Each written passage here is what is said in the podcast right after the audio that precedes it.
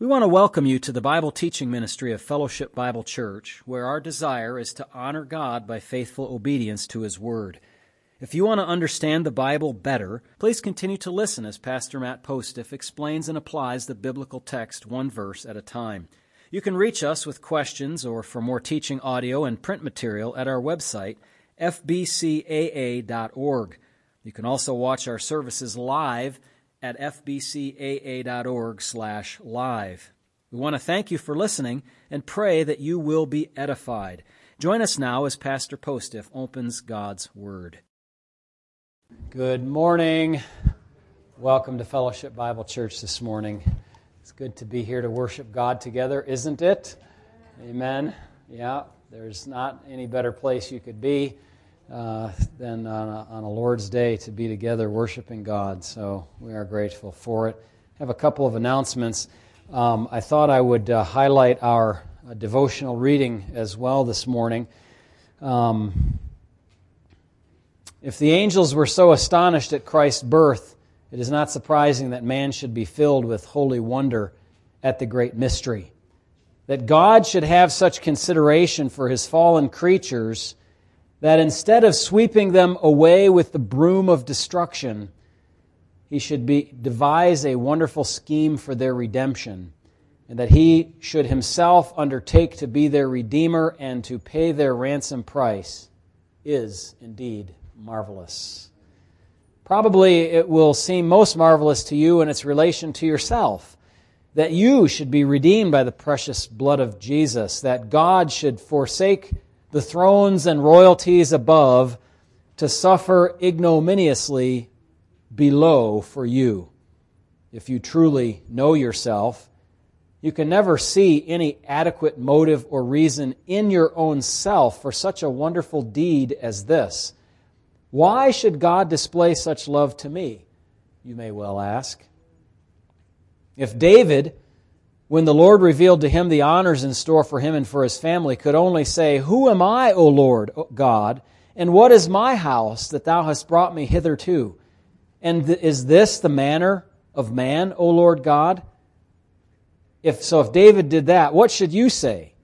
Had we been the most meritorious of individuals, and had we unceasingly kept the Lord's commands, we could not have deserved such a priceless boon as Christ's incarnation. But as we are sinners, offenders, rebels who have revolted and continually gone further and further away from God, what shall we say of this incarnate God for dying for us? What can we say but herein is love? Not that we loved God, but that He loved us and sent His Son to be the propitiation for our sins. This wonder will also produce in you godly watchfulness. You will be afraid to sin against such love as this. Feeling the presence of the mighty God and the gift of his dear Son, you will put off your shoes from your feet, because the place whereon you stand is holy ground. You will be moved at the same time to a glorious hope. If Jesus has given himself to you, if he has done this marvelous thing on your behalf, you will feel that heaven itself is not too great for your expectation, and that the rivers of pleasures at God's right hand are not too sweet or too deep for you to drink thereof. Who can be astonished at anything when he has once learned the mystery of the manger and the cross? May God in his Son be glorified this morning in that.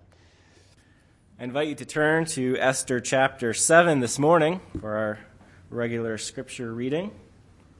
Esther chapter 7.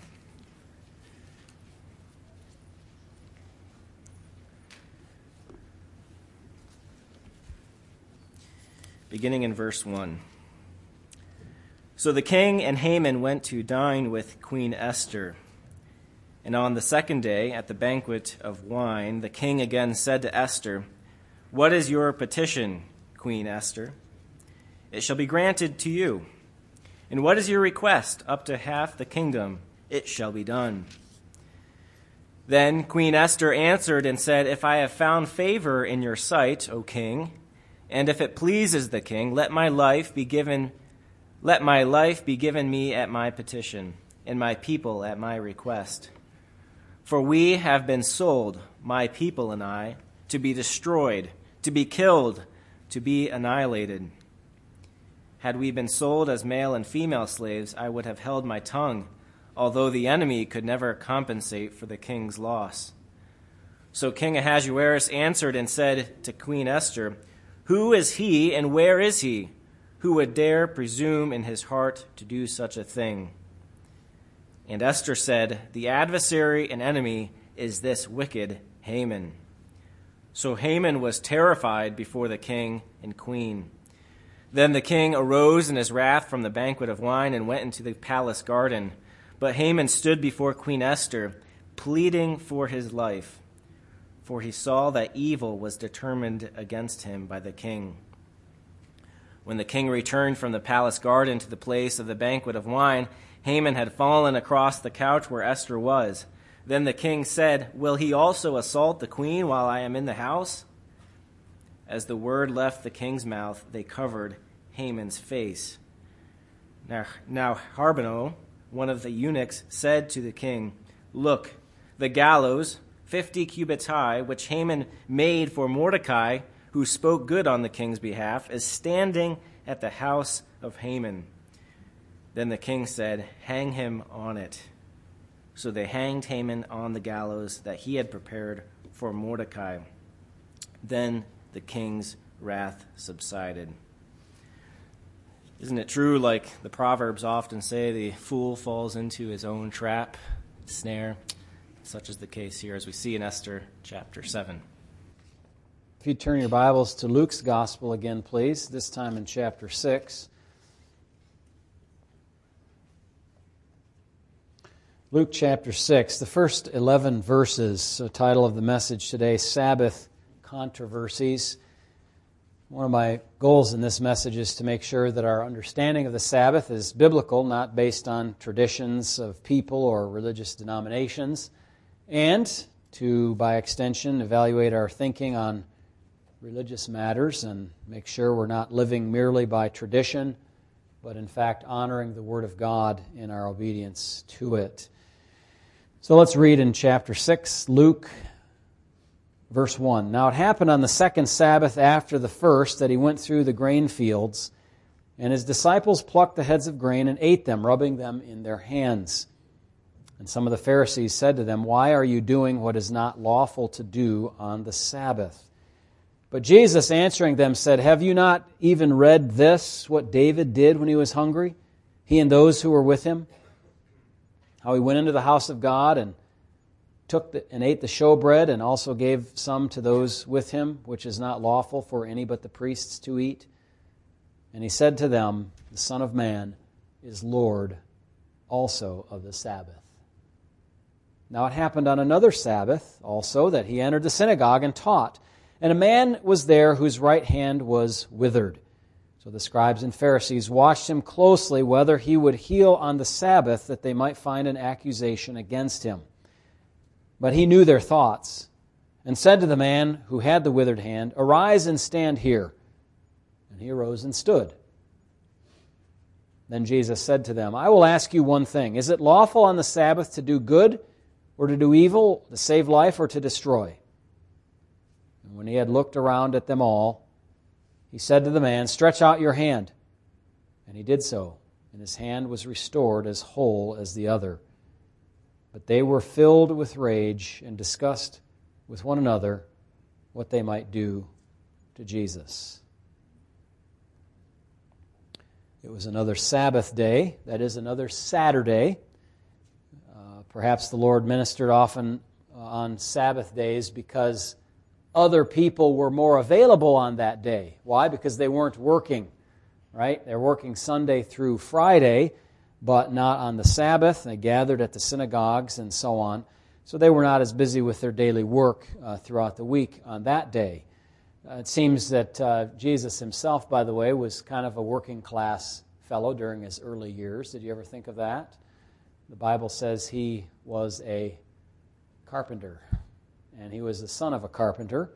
Matthew 13, they, we looked at a passage similar to that, but uh, the people in the synagogue in Nazareth said, isn't, isn't this the carpenter's son? That's Matthew 13, 55. Is this not the carpenter's son? Is not his mother called Mary, and his brothers James, Joseph, Simon, and Judas, and his sisters? Are they not all with us as well? And, and we saw the same in Luke, in Luke chapter 4. Uh, but there was, he was called the carpenter himself. Uh, as was often the case in those days, he would take up the same trade as his father did, and did that for a lively, uh, livelihood, so to speak. Can you imagine Jesus being lazy and not working? Not at all. He would have worked in those years that uh, he was here before his public ministry uh, supplying for himself and his family. Probably, uh, you know, as the eldest child, his dad died at some point between the time that he was 12 and 30, somewhere in there. We don't know how long he lived, but as the eldest, he would be certainly, uh, you know, bear responsibility to help care for the family, and he had that role uh, working. But on the Sabbath, plenty of time. Uh, to, to minister to people. Now, Luke has already mentioned the Sabbath a couple of times in chapter 4, 16, and 31. Jesus ministered uh, in the synagogue on the Sabbath, and likewise in Capernaum. That was in Nazareth, and then likewise in Capernaum, he taught on the Sabbath regularly each week. So when it says here it happened on the second Sabbath, I'm not exactly sure which Sabbath it means. It may be that this is a second Sabbath of a particular series of Sabbaths on their religious calendar.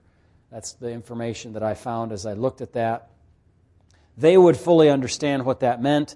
Um, but maybe it simply means that on the second Sabbath after the one we just discussed. It's not really that important for the context, but we do know at least that it is another Saturday upon which a controversy occurs. And you'll see why I'm mentioning Saturday along the way here as we get to the end of the message.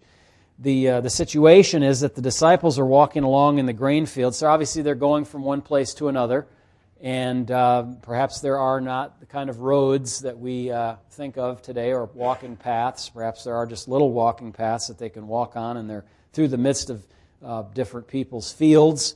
And as they did this, they were picking the grain heads off the grain that was available then and rubbing it together, and then getting the uh, chaff out and eating the, the whole grain.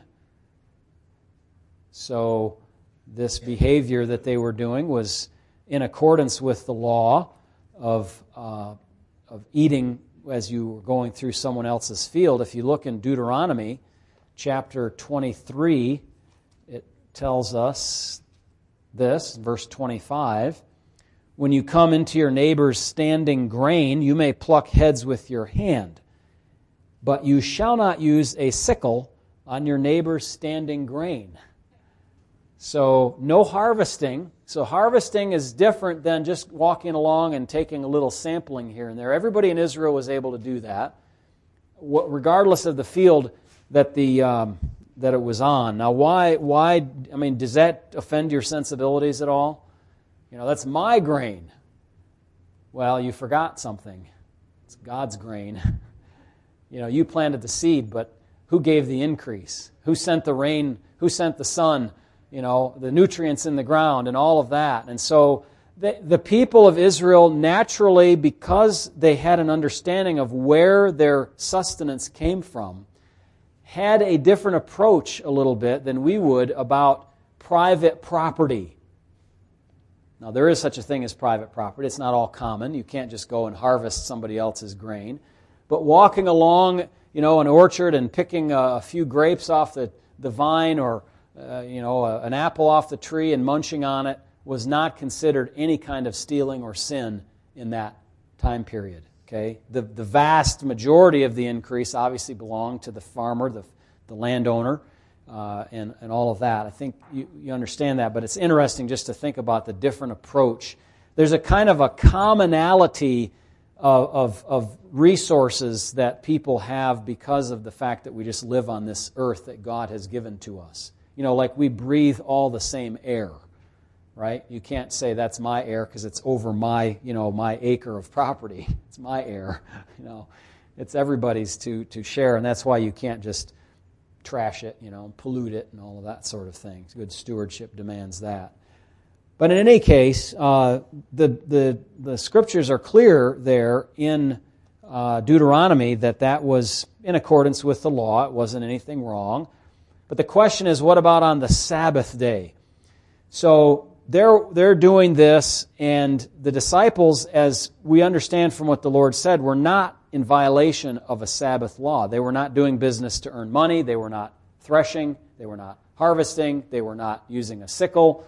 Uh, they were in eating to keep on living and to enjoy the fruit of God's bounty. Now, just get that in your mind because sometimes I think it's easy for us to say, we come to verse 2 and we read, and we just kind of assume that the Pharisees are correct about the lawlessness of what the Lord and his disciples were doing.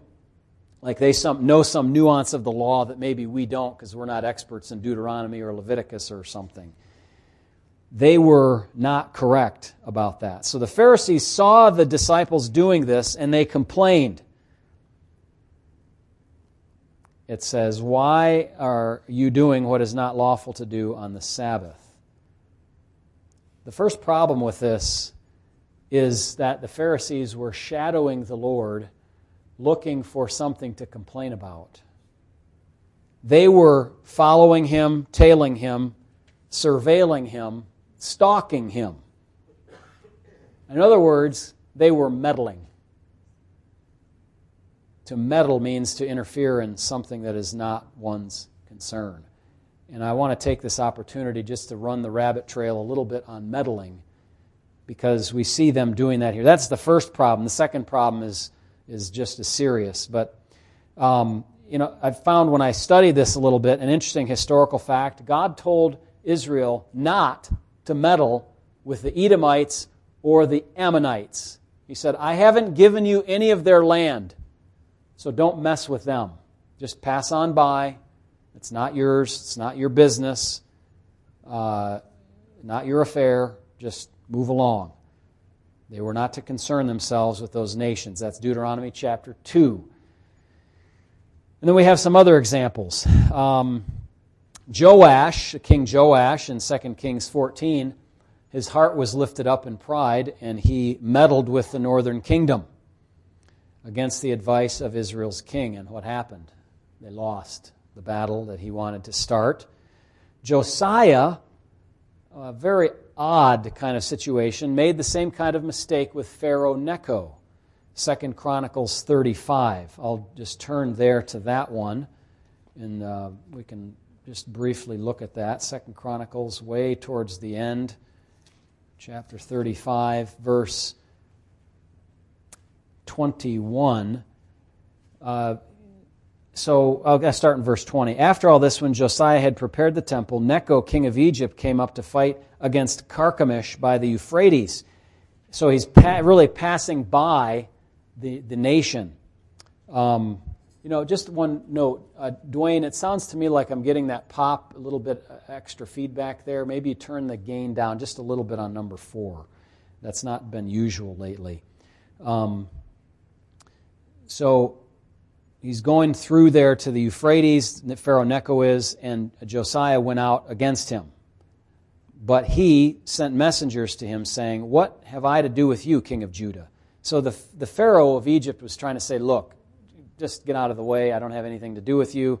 I'm not, I'm not come against you this day, but against the house which I have, with which I have war. For God commanded me to make haste. Refrain from meddling with God, who is with me, lest he destroy you. Nevertheless, Josiah would not turn his face from him, but disguised himself so that he might fight with him, and did not heed the words of Necho from the mouth of God. So he came to fight in the valley of Megiddo. And archers shot at King Josiah, and the king said to his servants, Take me away, for I am severely wounded. And so Josiah passed away. And he was lamented because he had been generally a good king. But this was stupid on his part. He didn't listen. His heart was lifted up, and he should have just kept his own business. We don't know that he asked the Lord about this first. It doesn't say that at all. In fact, if he had, he would have been told, no, don't do that. Um, Proverbs 26. Proverbs 26, verse 17. Why don't you follow along and lay your eyes on that text of Scripture, if you would, please. Proverbs 26 and verse number uh, 17. It says, He who passes by and meddles in a quarrel not his own is like one who takes a dog by the ears. Have you done that before? I mean, it's, it's not talking about, you know, scratching, uh, you know, Fido on the ears that he like in a way he likes. Is you know, grab him by the ears. Uh, that's not going to be comfortable. So he who passes by and meddles in a quarrel, not his own. So obviously, the wisdom of Solomon here is don't pass by and meddle in things that don't belong to you. Um, and the, the scriptures are full of, of, of, ideas about this, and I'll just read a few more of them to you. There's uh, 2 Thessalonians chapter 3, verse number 11. Talk about meddling in other people's affairs. You just save yourself a lot of trouble if you just uh, keep to yourself. 2 Thessalonians 3:11 For we hear that there are some who walk among you in a disorderly manner not working at all but are busybodies busybodies 1 Timothy chapter 5 verse 13 it talks about this uh, speaking of younger widows and uh, them having condemnation because they cast off their first faith or their first pledge. Besides, they learn to be idle, wandering from house to house, and not only idle, but also gossips and busybodies, saying things that they ought not. So obviously that was a problem, a particular problem in that era. And then you have 1 Peter chapter 4, verse number 15. God's word says, But let none of you suffer as a murderer, a thief, an evildoer, or as a busybody in other people's matters. Some people today spend a lot of time concerning themselves with the business of others. That's all social media almost. Not all of it, but I'm saying it just by a hyperbolic language to get the point across. And then there's still the old fashioned gossip, you know, with the new technology undergirding it and supporting the transmission of information. There's hunting around for heresy and others. That's kind of like what the Pharisees were doing here. They're spending time keeping up with all the latest news about other churches and schools and Christians and neighbors and people and the you know media and, and famous people and all of that sort of thing. Spending a lot of time concerning yourself with the matters of others is not in accord with the scriptures here. 1 Thessalonians uh, 4:11 tells us basically uh, mind our own business. 1 Thessalonians 4:11 says this, "You also aspire to lead a quiet life, to mind your own business, and to work with your own hands as we commanded you." God will take care of his business. His business. But not before the time. The second problem, that's the first problem. The first problem is these Pharisees and scribes are intervening, are meddling in affairs that don't, don't concern them and in matters that are outside of their scope. The second problem is the Pharisees were simply wrong about the law. The disciples were not harvesting, they were not threshing, they were not violating the law. And as the case often with busybodies, they are misinformed. They have a little piece of information here and a little piece of information there, and they put this big story together and they know it all except they're wrong. And this is why the scriptures tell us in 1 Corinthians 4 5 don't judge anything before the time because you simply don't have enough information. You don't have enough wisdom. You don't have enough holiness. You don't have enough mercy and compassion like God does to take all the factors into account and judge properly a concern that does not belong to you. Outsiders often pass judgment if they do not know the situation thoroughly. The Pharisees' misinformation here is that they thought the disciples were doing something unlawful, but it was actually something untraditional. The Pharisees looked at them and said, Well, that's not our tradition. But that has nothing to do with the law. Okay? They, they, they, they elevated their tradition to the place of the law and then harshly judged others who did not follow the same tradition as if they were terrible criminals. And here's the irony of it they, in their minds, excused themselves for trying to kill Jesus while they attacked Jesus for a non violation of just eating a snack. This is the depravity on full display of these Pharisees. I, found this in a commentary, a commentary by Geldenhuys, one I've mentioned before who said this quote, The doctors of the law laid down literally thousands of subtle provisions of what was commanded and especially of what was forbidden on the Sabbath. It's interesting. I just am thinking now of a little picture that I saw, a meme, I guess they call it, with uh, some words in it that talked about how uh, it. This is Madison speaking in a context of U.S. politics. That it, it avails the people nothing if the laws are so voluminous and written in a way that you can't understand. Right? A 2,000 page law, that's ridiculous. It should be one page and it should be clear what the intention of that law is.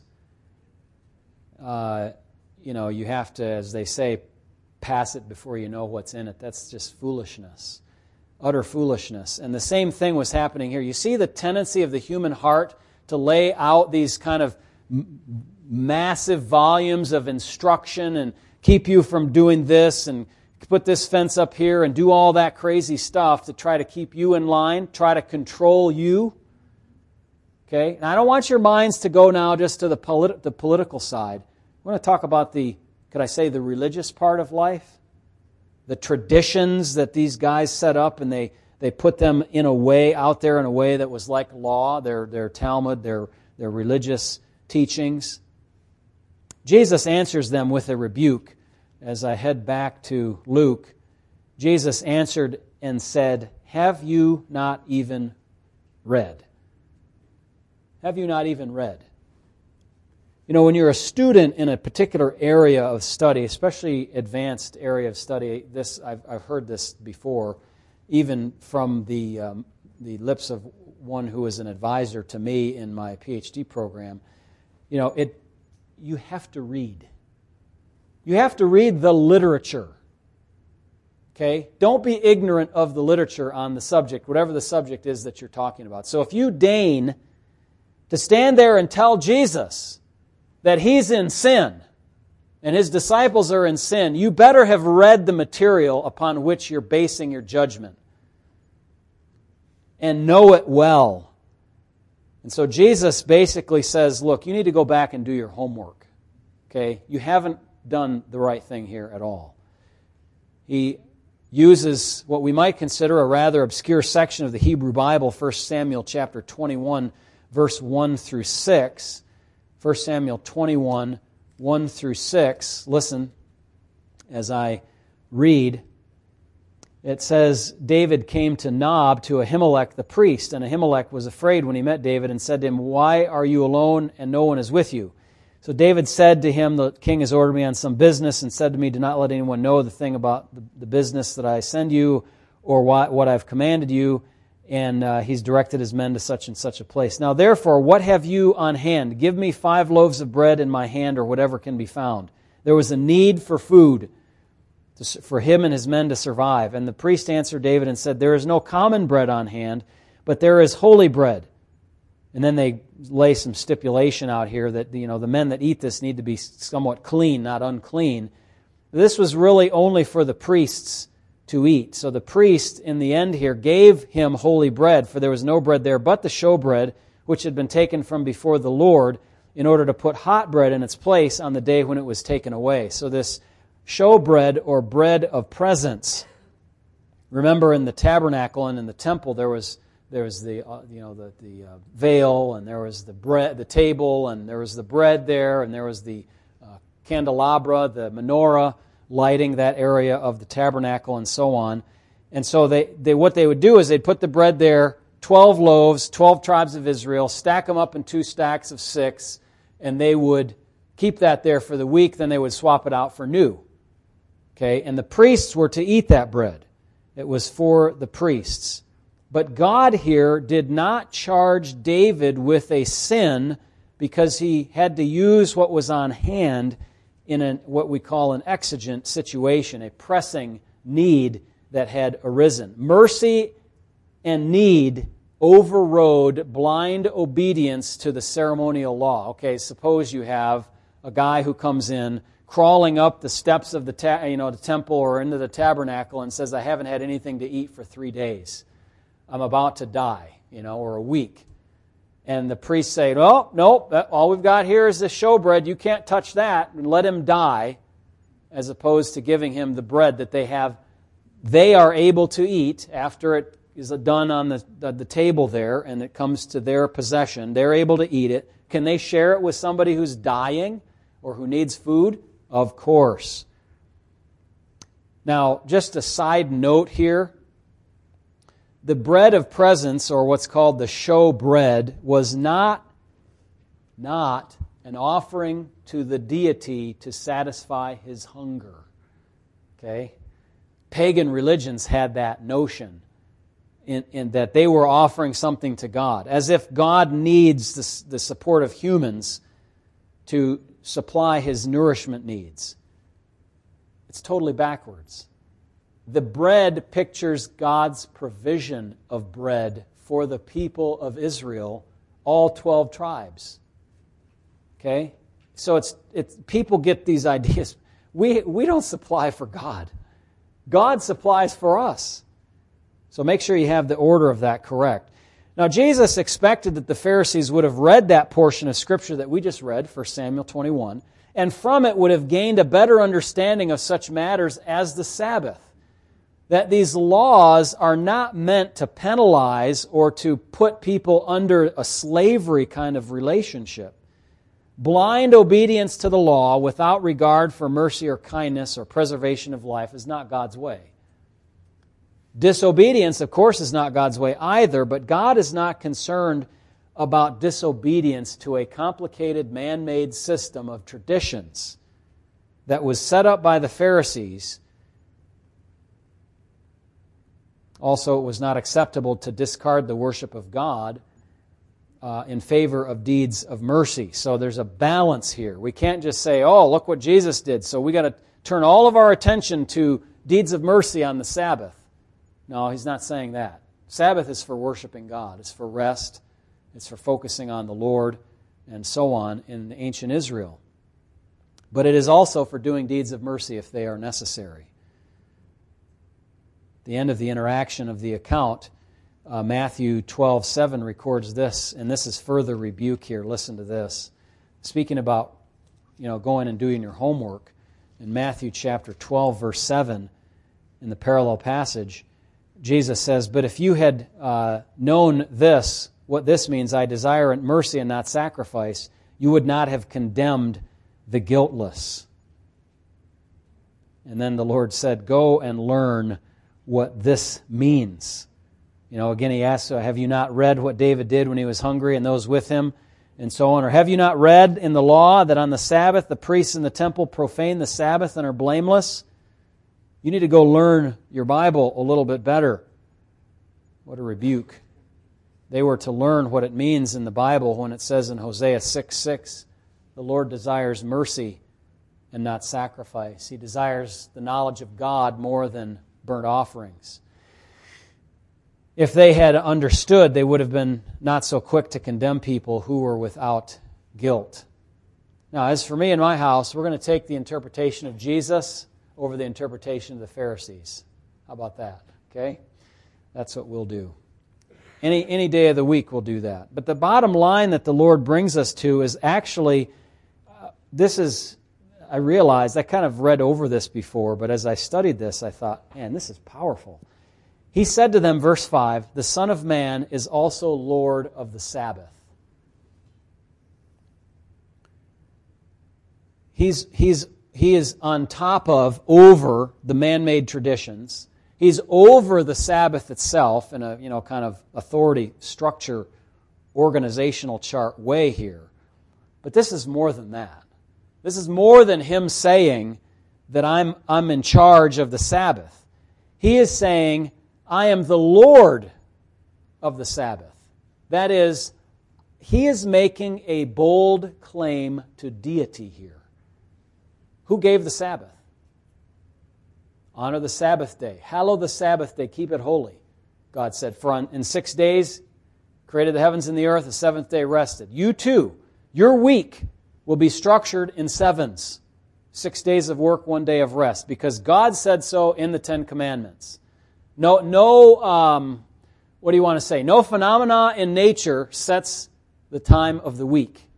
The month, the lunar cycle. The year, the solar, you know, the rotation around the sun. But the week, the law of God is what sets the week. And God gave that Sabbath law. And so Jesus is saying, I'm the Lord of the Sabbath. I'm the one that gave the Sabbath. I set the Sabbath law. It arose from my example of finishing the creation in six days. Remember, the Bible says, without him, nothing was made that was made. He's the creator of all things. And so he is the one who codified the Sabbath law in Exodus 20, 8 through 11, as a sign of the Mosaic covenant. Jesus is that Lord who gave the law of Sabbath observance. He is the ultimate interpreter of that law, obviously, since he gave it, not the Pharisees. But just read this bold statement of his deity in verse number 5. The Son of Man is also Lord. Down to verse 11, it says, But they were filled with rage. This is after another incident, but it's the same idea, and discussed with one another what they might do to Jesus. So now there's a second Sabbath controversy, and that is in verses 6 through 10. The Lord encountered a disabled man, and I, I just have to stop and, and just think about that for a moment. Think of that. A man who is disabled. We used to say handicapped, challenged. His hand is, his hand is folded up. Why? Why, why did that? Well, I mean, you could speculate only. You know, he had a stroke. He had some kind of palsy, we might say, that caused his hand to be withered. The, the word withered is a, a, a, a appropriate figure of speech. It was kind of dried up, it was curled up, it was bent, it was unable to move like you would want your hand to move. The Pharisees were present. That was fine. They were there at the synagogue. But notice what it says. The scribes and Pharisees, verse 7, watched him closely. This is a surveillance word here. Okay? This is, uh, you know, in, in the modern era, what they would have done is they would have had all of their security cameras trained on Jesus to see what he did. And they'd be sitting in the back room with the, you know, the screen and all the different views, and they're like, look, there's what he's, look at what he's doing. That's not, you know, when you're in a mindset of, I'm looking at what so and so is doing to try to find fault, that's, that's back to that meddling thing again. You need to knock it off, man. You need to focus on yourself. You've got plenty of faults in yourself to deal with. They were watching. They were spies. They were still on the lookout, trying to pin a violation on Jesus. Uh, and, and, and they cared more about doing that. Listen, these are the Pharisees. I, I suppose some leaders in this congregation, men who looked at the situation before them and said, It's more important for us to try to get Jesus than it is for us to help the poor man with the withered hand. What kind of wickedness is that to think that way? Here you have a man in your midst. Have you offered him anything? Have you tried to help him? I, I mean, I believe that the withering is probably beyond human repair. You, you know, they certainly didn't have the medical technology back then to fix it, and probably had been fixed in that position for a while, and it just was going to be that way for the rest of his life. We, even we today probably couldn't fix it. Otherwise, there would be no people with withered hands today after a stroke, right? But there are. And so this was a no human help was able to help this man. But they could ease his way, they could be kind to him, they could think about him. And Jesus knew their thoughts. He had that kind of omniscient, divine, extrasensory perception that is not the weird kind of ESP that people talk about, but he knew what was going on in the hearts and minds of these people. With this knowledge, he then set up a specific test for the Pharisees to show them how far they would go in their ridiculous quest to find a violation a quest in which they cared nothing for a suffering man who was one of their own flock in the synagogue. They were consumed with hatred instead of consumed with grace and mercy and worship. They viewed helping the disabled man on the Sabbath as worse than their intentions of murdering an innocent man, Jesus. Now, Jesus asked this question uh, Is it lawful to do good to do evil, to save life, or to destroy. And then it says, when he looked around at them all, okay, picture the scene. There's pin drop silence, crickets in the synagogue. The people who are with Jesus, who, who know righteousness, are like, yeah, he's got a good point there. And the other ones wouldn't answer because they were wicked or ashamed if they were coming to some kind of conviction. In Mark chapter 3 5, it says Jesus looked at them with anger. And he was grieved because of the hardness of their hearts. That's the dual kind of reaction that we too can have when it comes to people who are of this sort. I said dual reaction. Follow me now. Sometimes we can be indignant about people who are wicked. We can be angry at them. What about the compassion? What about the grieving? What about the sadness that they are lost and dying in sin? Are you just so angry you wish them to go to hell? Or are you more like more like God who takes no pleasure in the death of the wicked? Dual dual reaction there. Make sure you have both of those compassionate love and also holiness at one and the same time. Jesus had that. Uh, a mixture of anger and sorrow. These people are lost in need of help, but they're still culpable for their guilt.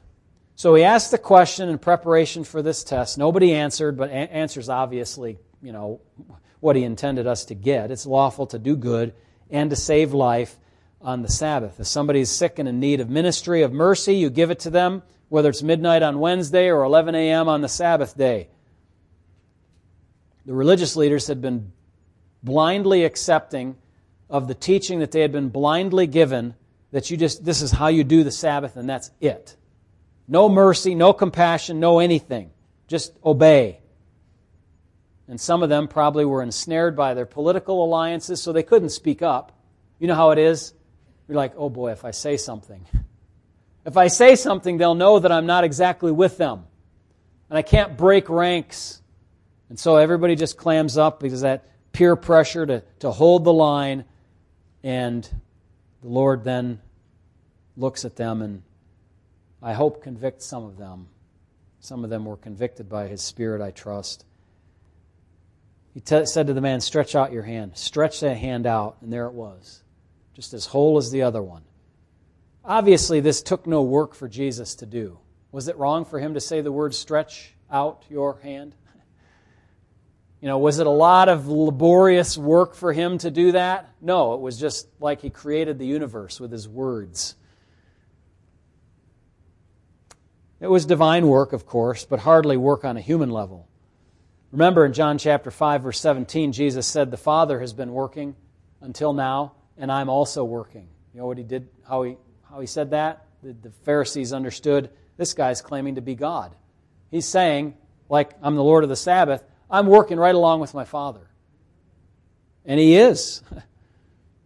So they were enraged at Jesus, wrath at a man who miraculously healed one who probably had been in their assembly for years, had had a stroke, couldn't use his hand, was disabled, couldn't work, and they just throw this man to the, to the trash bin. They don't care. Supposedly, it would have been better if Jesus had done the miracle on the next day than on that Saturday. Wait till Sunday. One of the, one of the leaders of the synagogue said, There's six days on which you ought to work, and, and the seventh is for rest. Come on another day to get healed. what hard hearts. They were so invested in their tradition, they were willing to kill him for those traditions. Jesus is still Lord of the Sabbath today. He can heal someone on that day, regardless of what tradition you believe. The Jewish person can pull an ox out of a pit on the Sabbath day, Luke 14 5. He can even participate in circumcision of a child on the eighth day if that happens to fall on a Saturday and not be guilty of breaking the Sabbath. Works of mercy never break the Sabbath. Now let me conclude with a couple of important notes. Colossians 2:16 indicates to us that because we're not to allow others to judge us in regard to various holy days and things, including the Sabbath, Let me read it, Colossians 2:16. Let no one judge you in food or drink or regarding a festival or a new moon or a Sabbath or Sabbaths plural. There were multiple different kinds of Sabbaths, the normal weekly one and then special ones throughout the year with the Jewish cal- uh, holiday calendar. But uh, we're not to allow others to judge us, nor are we to judge ourselves. In this sense, Sabbath observance is not required, and listen, has never been required for Christians. Okay? Now, if you come out of a tradition which says that Sunday is the new Sabbath, let me just rock your boat a little bit. Sunday is not the new Christian Sabbath because the Sabbath is always Saturday. That's what it means. Shabbat is the seventh day. Okay? It cannot move to another day of the week. Now, that's not to say that I'm excusing a Christian from taking some time to rest each week nor excusing a Christian from regular corporate worship during the week. But sun, I'm, those are necessity. Those are what we need. I mean, that's just clear. But Sunday does not demand rest and cessation of all activity and blind adherence to a past tradition. Sunday can be a day for doing good to all men, especially to those of the household of faith. Now, some of us elevate Sunday beyond other days of the week. And other, others of us say every day is alike. What does Romans 14, uh, verse 5 say about that matter? It says, Let everybody be convinced, fully convinced in their own minds. You want to hold that on about Sunday, fine. But don't lay that judgment on somebody else.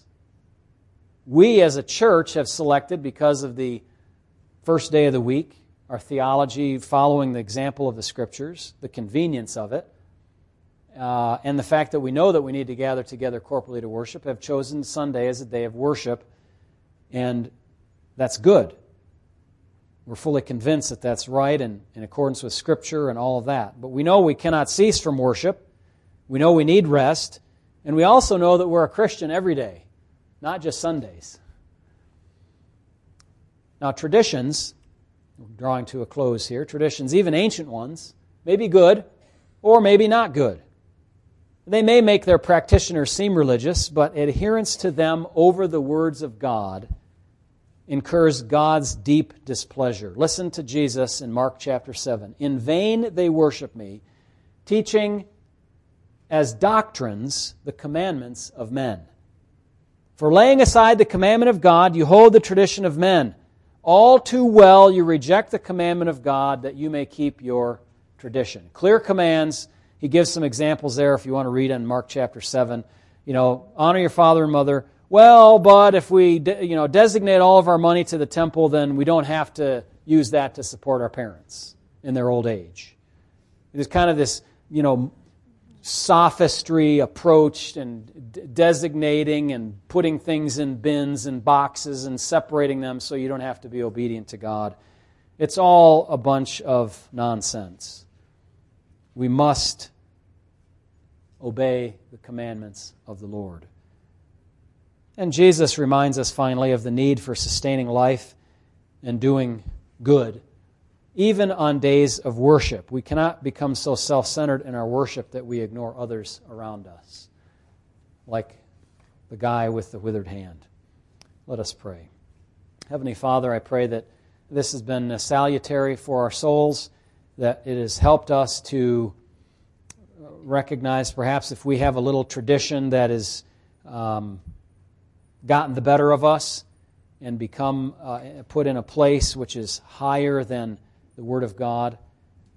Lord, if somebody has grown up in a more traditional or liturgical style of church or has, has uh, been told you need to do this uh, for confession of sins or you need to do that or this ritual or whatever, Lord, help them to evaluate that in light of what we've spoken here and compare uh, what the tradition is to what Scripture teaches. And if there's any conflict, discard the tradition and keep the Scripture, not the other way around.